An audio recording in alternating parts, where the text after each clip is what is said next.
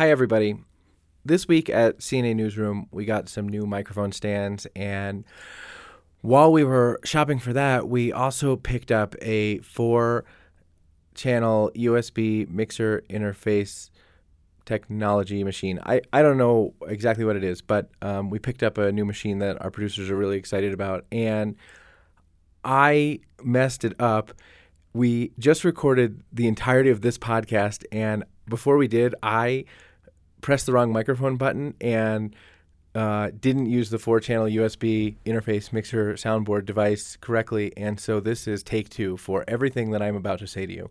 So if I say it with less energy than you might expect, you know.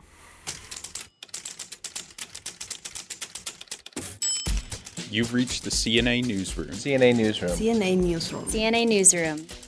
Welcome to CNA Newsroom. Welcome to CNA Newsroom, a podcast that brings you great stories and the Catholic news that matters each week. I'm your host and CNA editor in chief, JD Flynn. This week, everywhere we turn, people are talking about an incident that happened at the end of the March for Life last week. An incident involving some students from a Catholic high school in Kentucky and a Native American rights activist. This is one of those things where it seems that everybody has a viewpoint, there's no changing minds, and talking about it leads nowhere but anger and frustration. So this week at CNA Newsroom, we are not talking about that incident. Consider this episode your break from a national conversation that, just like so many others, has become a national argument. Instead, with our brand new four channel mixing board audio USB interface, Michelle LaRosa talks with David Daleiden. Producer Kate Veik talks with a deacon about the life of the first black Catholic priest in the U.S., Father Augustus Tolton. And a few of us sit down with Father Mike Rapp from the podcast Catholic Stuff You Should Know to talk about Marie Kondo, the founder of the KonMari method of tidying up. Is she a helpful or hindrance for Catholics? But first, our sponsor. This episode of CNA Newsroom is sponsored by spiritualdirection.com. What are your questions on the spiritual journey? Visit spiritualdirection.com for answers. And here's another reason to visit spiritualdirection.com. We want our sponsors to know that when we encourage someone to go to a website, they go to that website because then our sponsors will keep sponsoring us. So visit spiritualdirection.com for answers and visit spiritualdirection.com to help us out. And you won't regret it because it's a cool website with a blog and videos and other things about the spiritual journey. Okay, you guys know the drill. Here's what you need to know this week. Pope Francis is in Panama this week for World Youth Day. The International Catholic Youth event was established in 1985 by Pope St. John Paul II. This is the first World Youth Day to be held in Central America. Tens of thousands of people protested in Venezuela Wednesday in opposition marches against socialist President Nicolas Maduro in response to ongoing political and economic turmoil. At a march in the capital city, the head of Venezuela's National Assembly declared himself to be interim president, calling Maduro illegitimate. You can find these stories and more on CatholicNewsAgency.com. For CNA Newsroom, I'm Kate Veik. Way back in 2015, you were probably listening still to Drake's Hotline Bling. You were watching the first season of Unbreakable Kimmy Schmidt and probably most of you saw a bunch of videos released online that showed Planned Parenthood executives talking in medical facilities, in their offices, over lunch, about the transfer for money of fetal body parts to research facilities. Transferring something for money is called selling. They were talking about selling fetal body parts. The videos made a huge splash. They triggered a national conversation, state investigations, and a new understanding of what goes on behind the scenes in the abortion industry. Those videos were made by a guy named David Daleiden.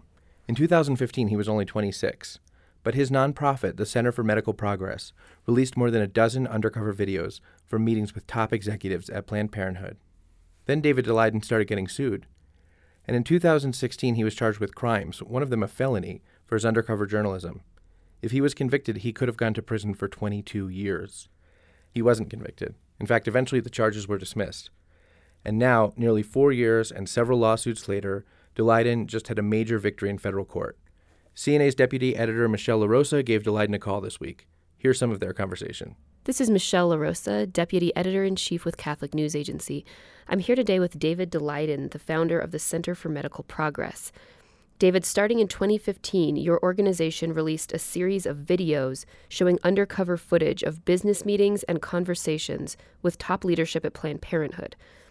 Your team posed as employees of a biomedical research company and found that Planned Parenthood's leaders were willing to offer aborted fetal body parts for money, despite the sale of aborted babies' body parts being illegal. This has led to federal investigations of Planned Parenthood and their practices but it's also led to lawsuits. Planned Parenthood says the videos were deceptively edited and misleading. David, what's the latest? We just got a really big vindication from the federal appeals court last week when the Fifth Circuit Court of Appeals um, issued a ruling where they found explicitly that CMP's undercover videos are accurate and authentic and reliable evidence that Planned Parenthood was committing criminal partial birth abortions in order to obtain more marketable body parts. So it's a huge um, shot in the arm. It demolishes a lot of the really unjustified retaliation that Planned Parenthood has been bringing against us. It vindicates our work and it, it frankly vindicates citizen journalism um, all across the country. Can you comment on what you see as the role that citizen journalism needs to be playing in the pro life movement? There, there's, there's really a renaissance in both undercover journalism and also just in um, in in good old fashioned news gathering, citizen to citizen, and the democratization of information. And um, and it's not going away, and it's only getting more critical. Um, and so when it comes to a you know when it comes to a, an you know incredibly controversial issues like abortion policy in our country, the the role and the value of citizen journalism is is only heightened. Um, and you see you see that borne out by the by the ruling of the Fifth Circuit Federal Appeals Court last week um, in uh, in in both vindicating our, our citizen journalism approach with the undercover videos, validating that they that there's criminal conduct um, evidenced uh, at Planned Parenthood by the videos, and um, and affirming the decision of the state of Texas to uh, to terminate Planned Parenthood from the state Medicaid program and and and strip taxpayer dollars out of the abortion industry in Texas, um, based primarily on on citizen journalism work and on the revelations of citizen journalism work. One final question for you: Looking back over the last three or four years. Did you have any idea when you first started this work that you would be in the position that you're in today? And do you have any regrets or anything in particular that you've learned from the experience? Um, so first of all, if I could do it, if I could do it over again, I would do it in a heartbeat. Um, I, I definitely at this point was not expecting, um, w- you know, was not expecting to be kind of in this position three years later. I, I, never dreamed that the that the impact of CMP's undercover videos would be this huge. I mean, the the first video that we released on July uh, 14th, 2015, um, got a million views within the first business day and hit 2 million views by like the next day or two and then hit 3 million views by i think the first week or two um you know we were you know we were hoping for maybe you know maybe a solid month of coverage and attention by by the public and certainly the pro-life public to help to move the conversation forward and we ended up basically being able to be front page news in one form or another for at least 3 or 4 months if not a full 6 months um, the the public discourse on abortion and on how we treat our unborn brothers and sisters in our country has been totally changed by these videos, and it's not going back. The out of sight, out of mind mantra that Planned Parenthood relied on for so many years to avoid scrutiny for their abortion programs is now forever gone. Um, certainly didn't expect that uh, you know that an aspiring presidential candidate as attorney general in California would have my home raided and and seize uh, my video recording equipment and and so uh, so I wasn't expecting quite all of that, but I knew it was a you know I, I, always sort of knew that you know that that big retaliation from Planned Parenthood was a possibility, and so I've I've gone into it with my eyes open and I'm I'm ready for that.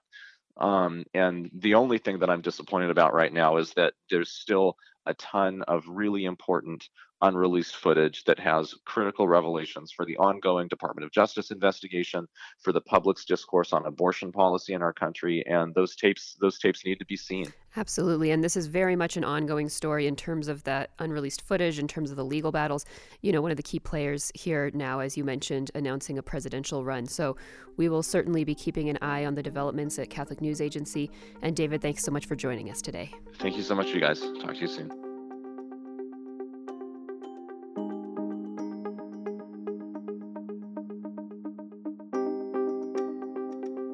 This week, as we commemorated Dr. Martin Luther King Day on Monday, we remembered other civil rights pioneers. One of those pioneers is a priest named Father Augustus Tolton, a runaway slave who became the first black American Catholic priest, a guy who is now on his way to being proclaimed a saint. Our producer, Kate Veik, spoke with Deacon Harold Burke Sivers, who recently published a book called Father Augustus Tolton, The Slave Who Became America's First African American Priest. Here's Kate. Can you give me, this is kind of a tall order, but can you give me Father Augustus Tolton's life in 30 seconds or so? sure. What are the things that really set him apart? Well, he was born a slave in uh, Brush Creek, Missouri in 1854, escaped through the Underground Railroad with his mom. His dad died in the Civil War. Um, they went to a Catholic church where they were rejected there by the parishioners, but the priests and the nuns took him and trained him in the faith. Uh, when he was old enough, the priest thought he might uh, be a good candidate for the priesthood. Every seminary in the United States rejected him. Uh, the Vatican took him, trained him to be a priest, and sent him back to the United States, back to Quincy, Illinois, where he grew up uh, after he escaped from slavery. He was a priest there and this time he was rejected by the other priests. He ended up going to Chicago and um, died ministering to black Catholics in the Chicago area in 1897. So he was only 43 years old when he died. I'm just going to jump in here to say that that biography was actually 52 seconds, but that was still pretty awesome. Good job, Deacon Harold. Um, so I, I kind of want to return to one thing you mentioned. Uh, Father Augustus was rejected first by every seminary in the U.S. So he went to a seminary and was ordained in Rome. And then the Vatican sent him back to the U.S. to serve as a parish priest. Why do you think the Vatican made that decision to send him back to the nation that rejected him originally and would likely reject him again? Yeah, it's the uh, the at the time the the Vatican seminary was set up to receive men from countries that did not have seminaries. So, uh, for example, in the continent of Africa, there may be several countries there um, that they, the church determined that there were good men there, were candidates for priesthood, but they had no seminary to train them. So the Vatican set up a seminary to do that. So that's the seminary that he went to, Augustus Tolton. But they sent him back because they said America needs to see black priests.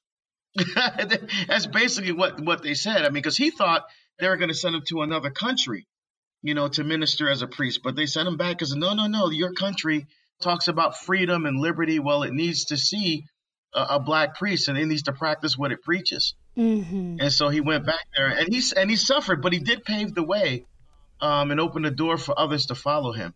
Mm-hmm. Do you have examples of, of him paving the way and other people who were maybe modeling their own vocations or their own faith after after his leadership? Yeah, so um, the Josephites had just established themselves in, in Baltimore. And the Josephites, their specific charism was to work with the, the Black Catholic community, but they didn't have a seminary set up. So one bishop told the young Augustus Tolton, well, just wait till they set up a seminary and then you can go there. But I mean that it would take years for them to be able to set up a seminary and he was already in his in his 20s, you know, pushing 30.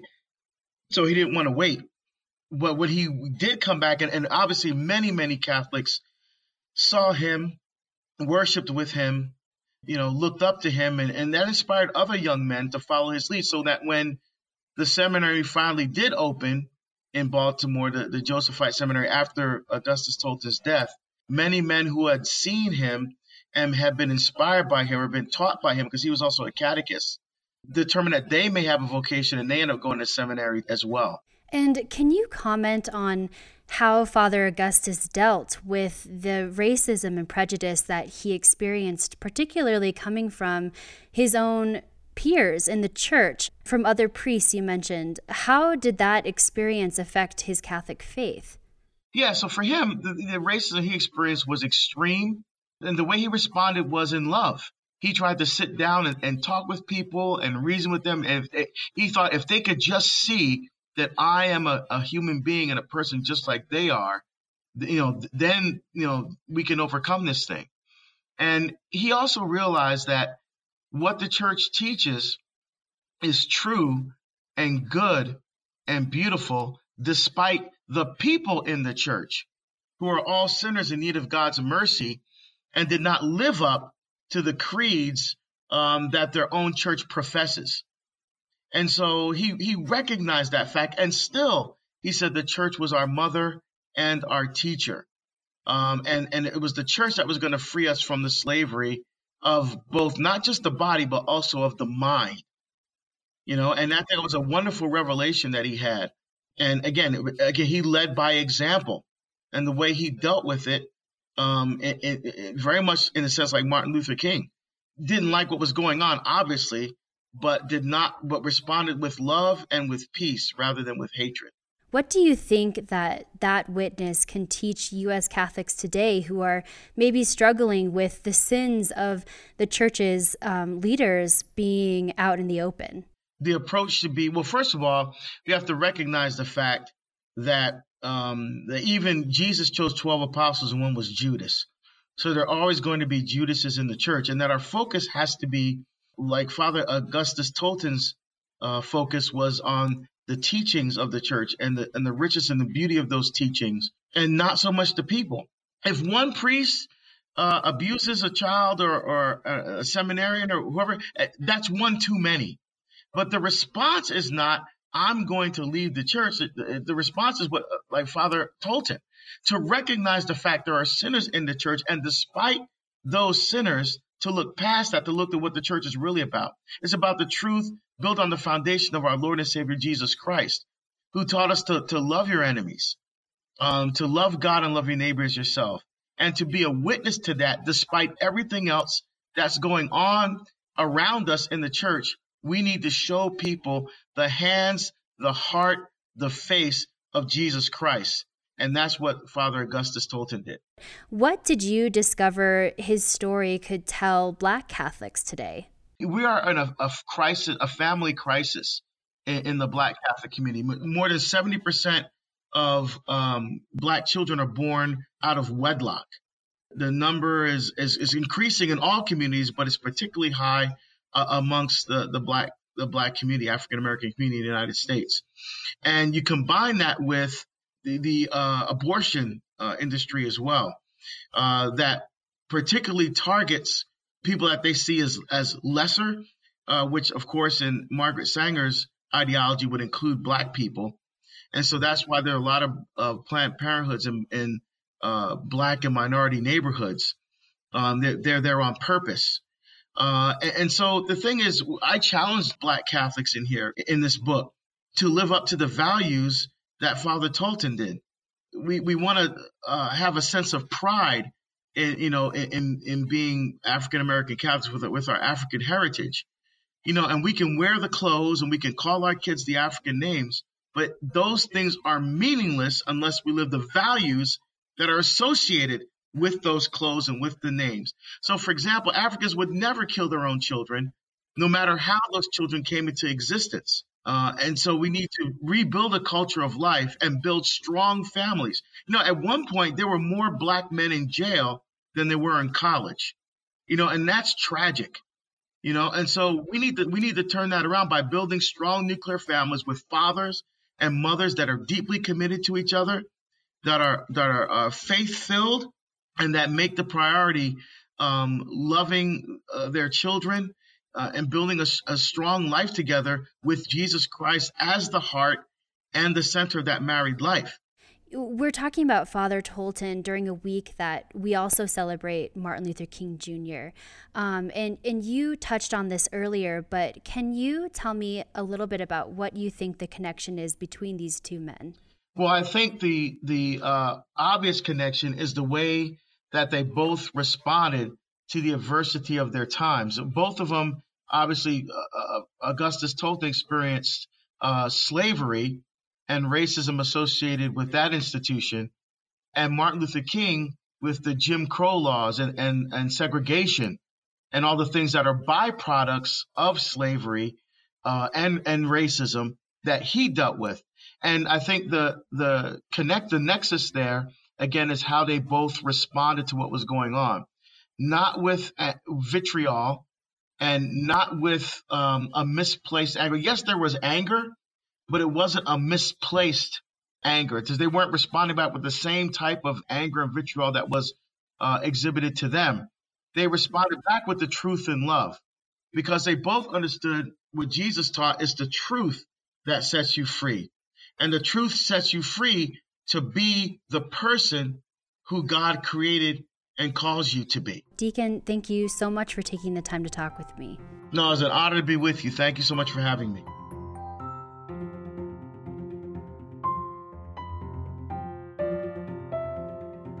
Right now, uh, on the homepage of the Washington Post, the top three stories are Covington Catholic High School, the government shutdown, and Marie Kondo.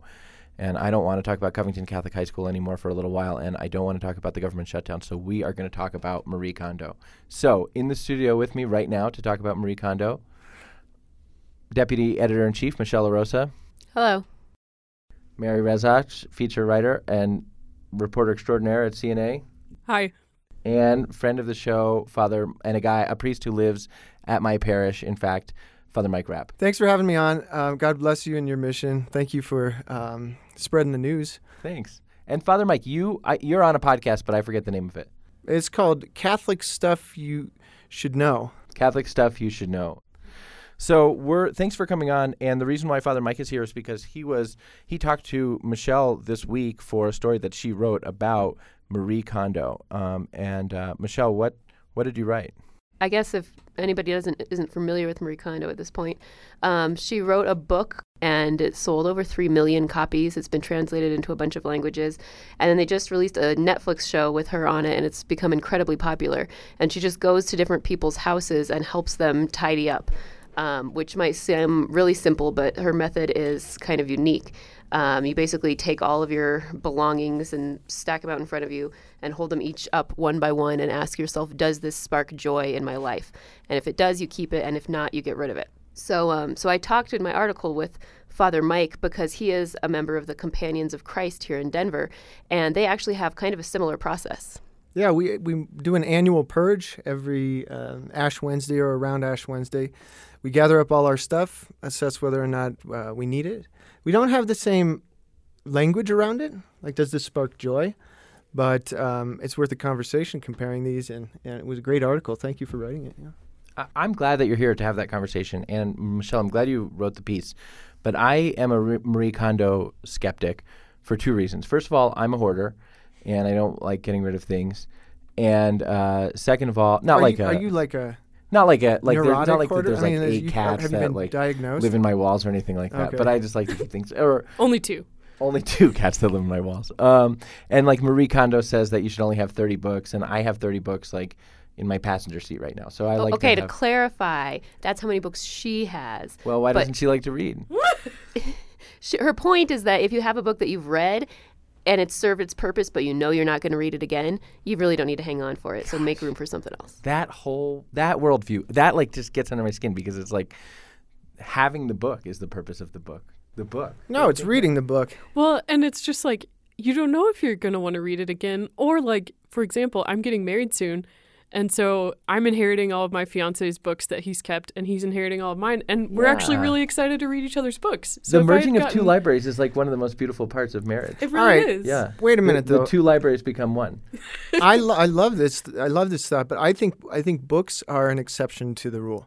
So You guys have a lot of books we have in to your set house. this apart. Yeah. So John Vianney, this famous priest who was this great Curé d'Ars, he had lots and lots of time. He didn't worry about stuff.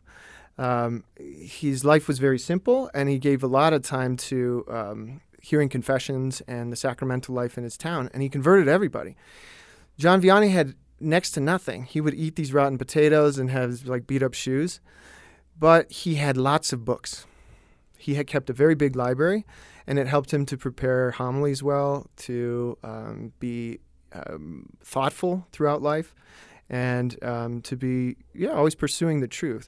And I think, i- at least in our culture, I'll talk about kind of our rules for the purge, but books are kind of an exception.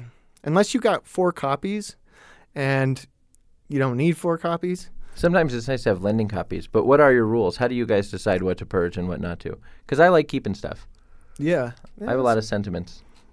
our our our line we've inher- inherited from Companions of Christ in Minnesota is start with nothing and keep only what you truly need. So we get everything together annually, and then um, you simplify. You, you kind of pick things up along the on the way of life and throughout the year, and have to keep kind of letting go of things. So. Um, one rule that we use, I was talking to Michelle about this, is uh, have you used it in a year? If you haven't, you might not use it for the rest of your life. Uh, another rule was for as priests, try to fit everything that you have in your car so you can get up and move to the next parish, to the next mission. Yeah. You, oh, you have to be prepared to drop everything if you feel the heat coming for you around the corner. I don't know if you ever saw the movie Heat. If you didn't, that sounds stupid. But Is that Al Pacino? Yeah, it totally is. I Mhm. forget it, but I, I think it was good. That's probably one that's not going to work quite as well for a layperson or a family, right? Yeah, absolutely. So th- simplicity has to be lived, and, and the Evangelical Counsel of Poverty, that's an invitation from Jesus himself. Every Christian has to be at least considering.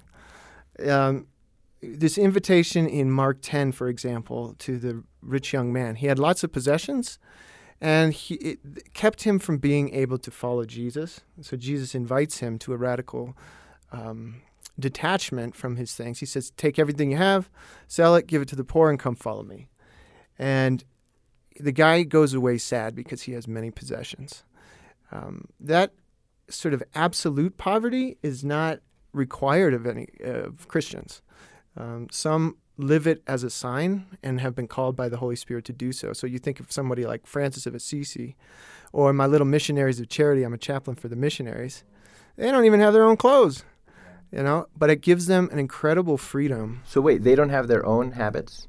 they there are two two for each sister in the house, and when they need to wash one, they put it in the pile and they take one off the rack. Wow. But they don't. I mean, they're very minimal, and even with books, they are um, they don't accept um, a lot of donations, and they don't keep a big library of books. Their philosophy. Um, because I kind of challenged that at one point with them. But their philosophy is to know to know the few books that you have, th- to set your priorities, and then know those things very well, rather than to have read a hundred things and have forgotten all of them. You know. So That's it's cool. a it's a way of life, Yeah. but that's a radical call from Jesus Yeah. the you do need things. You need personal property. You know, you need to have a car. You need to have a house. You need to have things to take care of your kids and raise them. You need to have clothes that are uh, presentable and ver- and varied so that you can be professional in the world. There's lots of things that people need, and the lay people stand in the world and have a mission to the world, and probably need a lot more things than, say, priests. Okay, so I think all of that is really cool and and beautiful, and I think yeah, I mean having a detachment to things and having a simplicity, fostering simplicity of life is important. So my here's my concern about Marie Kondo. Why I'm not a Marie Kondo guy. Um, her whole thing is like keep the things that spark joy, Michelle, as you said, and um, joy is a fruit of the spirit, right? So um, God speaks sparks joy, and Keep uh, him.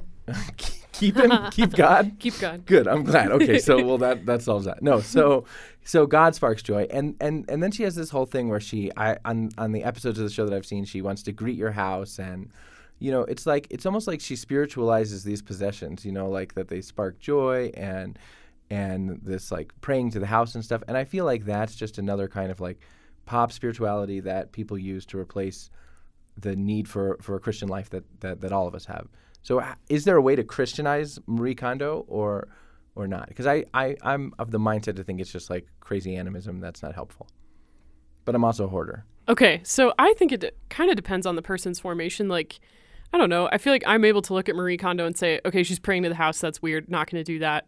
Um, she's praying to the clothes. I'm going to pray to God. Um, if you really lack formation and religion in your life, then yeah, maybe Marie Kondo and her animism will dangerously fill a hole that should be filled with something else. But I think a Christian who's well formed and, and understands um, the difference between praying to things and praying to God could learn some practical tidying up tips from Marie Kondo without really being. I guess I'm surprised to Negatively hear that it um, it can actually be a seductive way, way of thinking to Americans. Totally. Like that's real. Mhm. But I I, deal, I don't deal with a lot of people outside of the church, and a lot of sort of uh, my my suspicion was, um, but you, you have evidence against that. You know that uh, that this is so common sense. that things aren't, can't respond to you. They can't hear and receive your gratitude. That they're not personal. And the the Eastern religions, I don't know if she's um, Yeah, she's like Shinto. Shinto, or- something along. Yeah. Yeah, Yeah, vaguely Zen. Shinto. either way, uh, they don't have a personal God. There's energies of the Right. world. There's something to, you know, like a, a, a common being of everything you try to unite yourself with or you try to escape. But you don't have anybody to talk to. Whereas we believe that things are, we believe in providence from a personal God. So, I think more. I think the, the the the greater like spiritual concern, the way in which I think it's a greater pop spirituality is um, is just the cult of self improvement. Like if there, gosh, if there's a bad religion in America right now, it's self improvement. This is. I was just listening to this awesome um, book review of Girl Wash Your Face uh, by by uh, lifestyle guru Rachel Hollis, and the review was by my friend Mary, and you can hear it in episode something of CNA Newsroom, and um, she was talking about this too. But like self improvement is such a perf- such a, an impactful religion in America, and that's like it's not like no, I think everyone's going to suddenly start thinking their houses are gods or whatever. But it's like no, I fulfill my religious sense with this totally narcissistic way of being and it's like Yeah. oh it's like cleansing right like oh my juice cleanse and my um, and like look i obviously could use probably a juice cleanse and um, to clean my house but those things become like the center of this like self-conception of spirituality that i have that is ridiculous Yeah, you're you become That's the end goal. yeah. Like your self improvement Right. becomes the end goal rather than it, it's very inward focused. It is Right. not outward thinking. process at all. anthropology Yeah. yeah but what about, I mean, the practice itself? Yeah, I think I think what you're saying is possible, JD, but I don't think pe- that's necessary. I think it's very much um, it's very much possible to just look at the process and say, "Oh, this is something that's going to help me declutter." because you're the most rational person that i know But but there were practical tips in there. Especially, she has a whole Yeah. section on papers and how Yeah. like to not have a bunch of papers laying around everywhere that you kind of need to Well, file. stop looking at me. And like if you get just rid of some of that clutter, you have more time in your life for other things that are more valuable. Your which can improve your relationships. It can improve. You know, not that that's you know becomes the focus or you make a god out of that but i thought it was i thought the book i read the book about a year ago and i thought that had some very good practical tips yeah And like the missionaries, uh, for that to use that example again, is uh, th- their their value is really to clear your life so that you can focus on the will of God and charity for other people. So it's less and less about me. It's not even about being awesome. They really, if you get to know them, they, they don't think they're awesome. It doesn't matter. They don't think about that. It's not a self help sort of sure right diver- you know, I, so I think that the end plays a real big role. Yeah, and what if self improvement is like a? I guess is self improvement just a, a hollow, or is tidying a, like a hollow, um, and pale and plastic imitation of the virtue of poverty and Yeah, detachment? interesting. And and are and do we like when if all if if everybody gets like pop spirituality candy, does it make it harder to eat like the tough vegetables of uh, authentic spiritual life? Hmm. And I don't know. I don't eat vegetables metaphysically or otherwise, but uh, that's my thought at least. Here's going to be our Marie Kondo kind of game to end up with. We're going to go around and say what the hardest thing for us to get rid of would be if we had to Marie Kondo something. Mary, you're packing up. What, what would be the hardest thing for you to have to get rid of? Um, I I have a stuffed animal that I've had since second grade, and it it's on my bed like currently. What's his name? Floppy. oh, I would have a Oh. really hard time giving up Floppy. yeah. Hmm. It's hard with the sentimental stuff. It so. is, yeah. I'm I'm a sentimental person, so i'm extremely non-sentimental know. i hate That's actually That's why I'm easier so though, right? I hate dusting things, and I hate and I hate it when people give me things that are just supposed to sit there and then I have to dust around. I guess it'd be hard for me to part with my wedding ring because that has right. Oh yeah, Yeah, yeah. wedding That night too. That's about it. Yeah, Yeah. yeah. Uh-huh. I would say my coffee drinking habit, Oh, but then there's uh, the stuff part, the material possession. Probably my um, my Bible. I have a, um, a, a I'm a, a biblist, you know, a biblicist. What do you call it? you are one. what do you call it? I'm a biblicist. So what? That means you're a doctorate. You're working on your doctorate right now in Bible, right. correct? I've got a lot of education in Bible. I'm a specialist, but I've got lots of notes in my my Bible, and um, I refer to those often. So it would be hard to give away, but I think I might consider it if it, you know, was an invitation from God. Cool. Well, thanks guys so much for being here. Did And you say what you would Oh. have a hard time giving up? Michelle's answer, wedding ring, was good. Mother Yeah. Rapp's answer, Bible was good. Um, Stuff floppy. I don't have a floppy, but I have like so many things. I honestly like. I'm just going through like boxes and think in my mind right now, boxes and boxes of stuff that I don't need. But I think like my kids will play with this old crappy toy that I liked or whatever. So I probably need more Marie Kondo, more non-animist Marie Kondo in my life. So this has been helpful for me in that way. Yeah, right on. All right. So you, but you agree that the simplicity is a good thing. Yeah, for sure. Yeah. Yeah.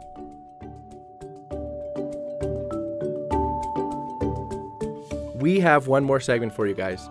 We couldn't decide where it fit in the podcast, and no surprise, Marie Kondo didn't have any advice for us on how to organize this podcast. But before we go, here's some sounds from last week's March for Life.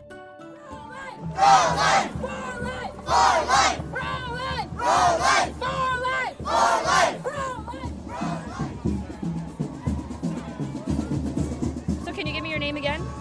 George Abraham. I'm I'm with marching in the band for the for the For Life, That's awesome. And where did you come from? all the way from New Jersey. I'm Alex Sakers from New Orleans, Louisiana. And I especially stand here today for my unborn daughter right now. And I know I'm raising a future pro life feminist. She's going to be marching before she's even born. That's incredible. Who are you guys? Um, President Garvey's Garvey's grandkids. Yep. And have you been to the march before? Yes. So we've stumbled into a bit of a cheer off between two groups, the Crusaders of Life and Catholic University.